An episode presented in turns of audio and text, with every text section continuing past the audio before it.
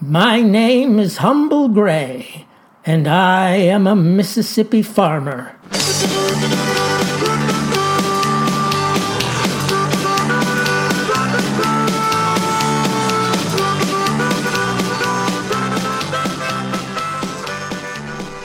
Now, I ain't much for the spying business. Approach a fella head on, tell him who you are, where you're from, and what you want. That's how Farmer Gray deals with folks. But I have had some minimal experience with espionage, yes, sir, I will admit. For as a young man, I was sent by my daddy to investigate just what was going on at Merv Atlas's farm in Quitman County.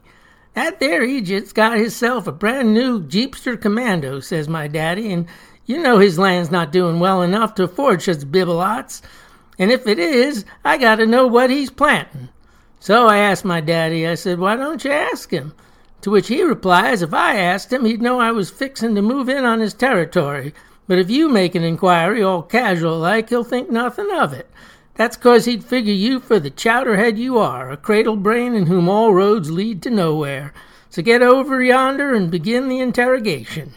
Mildly. So I took myself over to Quitman County and found Merv on his tractor surrounded by acres of purple flowers. Farmer Atlas, says I, you opening a florist shop? No, no, says he, all jovial. These are my crocus sativuses. I'm making a fortune selling them to the spice makers. What's a crocus sativus? asked I, truly ignorant. Saffron, says Farmer Atlas. It's saffron, boy. All them hippies out east are cooking with it, and it brings in a goodly sum per acre, believe you me. Well, I carried this information back to Daddy. Farmer Atlas is feeding the beatniks, says I. That's where all his money's coming from. Daddy slumped in a chair, head in hands. For what shall it profit a man, sighed he, if he shall gain the whole world and lose his own soul? Mark 8:36. Needless to say, we did not emulate our errant neighbor's strategy and I engaged in no further farm espionage, which brings us incidentally to today's review. We're looking at a film entitled The Courier, a photoplay about some international secret agent stuff. Based on true events, it's from a time 60 years ago when brave men risked their lives to spy on that old Soviet Union and their nuclear weapons. Now, you know right away the movie's set in the early 1960s, because of the incessant consumption of booze and tobacco. Also, whenever they make these films set mid 20th century, all the colors seem kind of washed out. Maybe that's how things looked six decades ago. I can't rightly remember. Anyway, Benedict Cumberbatch plays Greville Wynne, a British salesman who does business in Eastern Europe. An ordinary guy and a nice enough fellow.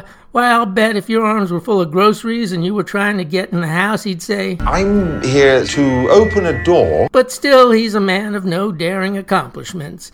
Yet old Greville, he's approached one day by the CIA and MI6, the latter being kind of the English CIA, but with different letters.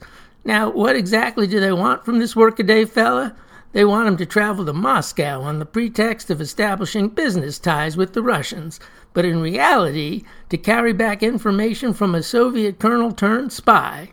See, this colonel, name of Penkovsky, he recognizes that Russia and the U.S. are dangerously close to nuclear war, with Khrushchev and Kennedy going at it like Tom and Jerry, and he reasons that the only way to avert an atomic holocaust is to pass Soviet secrets to the West so England and America can better deal with their enemy.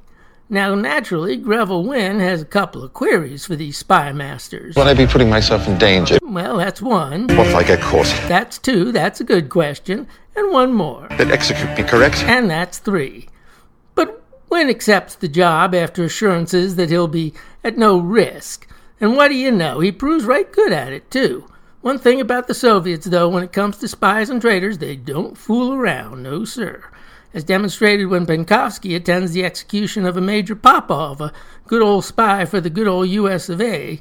What's more, the tension of all this spycraft frays Wynne's nerves and leads to marital discord, especially since his wife, ignorant of her husband's espionage activities, mistakes the changes in his personality and constant trips to Moscow for signs of an affair. That's right. She thinks her hubby is sweet talking the fancy Russian ladies with lines like, What does this do? Well, he's British after all. Things reach an even prettier pass when he and Penkovsky come under suspicion by the KGB. Unfortunately for both of them, those KGB agents are tricky boots, and things don't work out the way they might for, say, Mr. James Bond or Matt Helm or one of those guys. Thus, what was exciting turns harrowing and. This is unexpected. To say the least. Now, this is quite a tale, but is the film true to the facts? Somewhat, apparently. I, I researched the whole affair. Well, okay, I read one article after I saw it. Things weren't exactly as told in this movie. It, it also seems that Wynne liked to fudge some of the details, i.e., he lied about some stuff. No. Yes. So 20% of the facts are 100% out of reach, which would be a pretty impressive statement if I hadn't fabricated those numbers. But the basic premise holds. Not only was Wynne an ordinary gent flung into the great maw of history, but the intelligence gleaned from Penkovsky played a valuable role in diffusing the Cuban Missile Crisis. Now, Mr. Cumberbatch, blessed with a hero's mien, ably renders the polar opposite a middle aged, middle class man scared witless by this boy's own adventure. Scared yet also inspirited as he finds unexpected reserves of strength in the face of real danger. Why, he's even able to say, I'm volunteering to bring back the best source of Soviet intelligence you got at a time where Russia and America are on the brink of nuclear war. Without taking a breath. And Merab Ninidze, did I say that right? Merab Ninidze as Penkovsky. Why can't they just have normal names like Smith and Jones?